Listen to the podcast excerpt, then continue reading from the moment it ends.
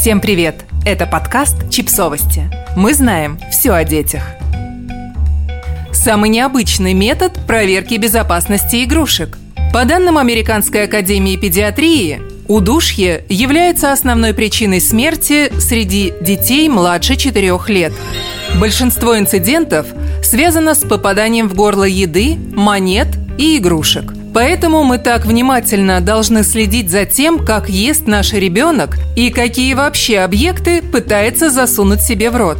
Поэтому на многих игрушках стоит специальная маркировка о том, что они не должны попадать в руки тоддлерам. Но инструкция может потеряться, а на глаз не всегда легко определить потенциальную опасность предмета.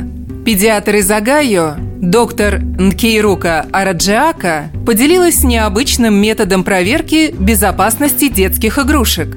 Для этого понадобилась втулка от туалетной бумаги, с помощью которой можно протестировать, подходит ли та или иная игрушка детям до трех лет. Арajioka объяснила изданию Today Parents, все, что проходит через трубку, может попасть им в рот.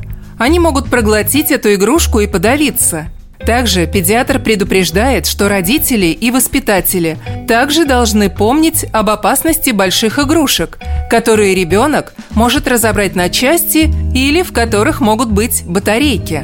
Так что не все, что проходит втулку, на самом деле стопроцентно безопасно. Метод Арajioka является альтернативой тесту, разработанному Американской комиссией по безопасности потребительских товаров си пи эс си.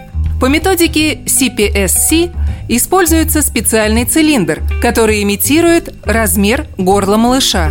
По словам Арajioka, рулон туалетной бумаги немного больше, чем приспособление для испытаний мелких деталей си пи эс си, но зато он есть у каждого дома.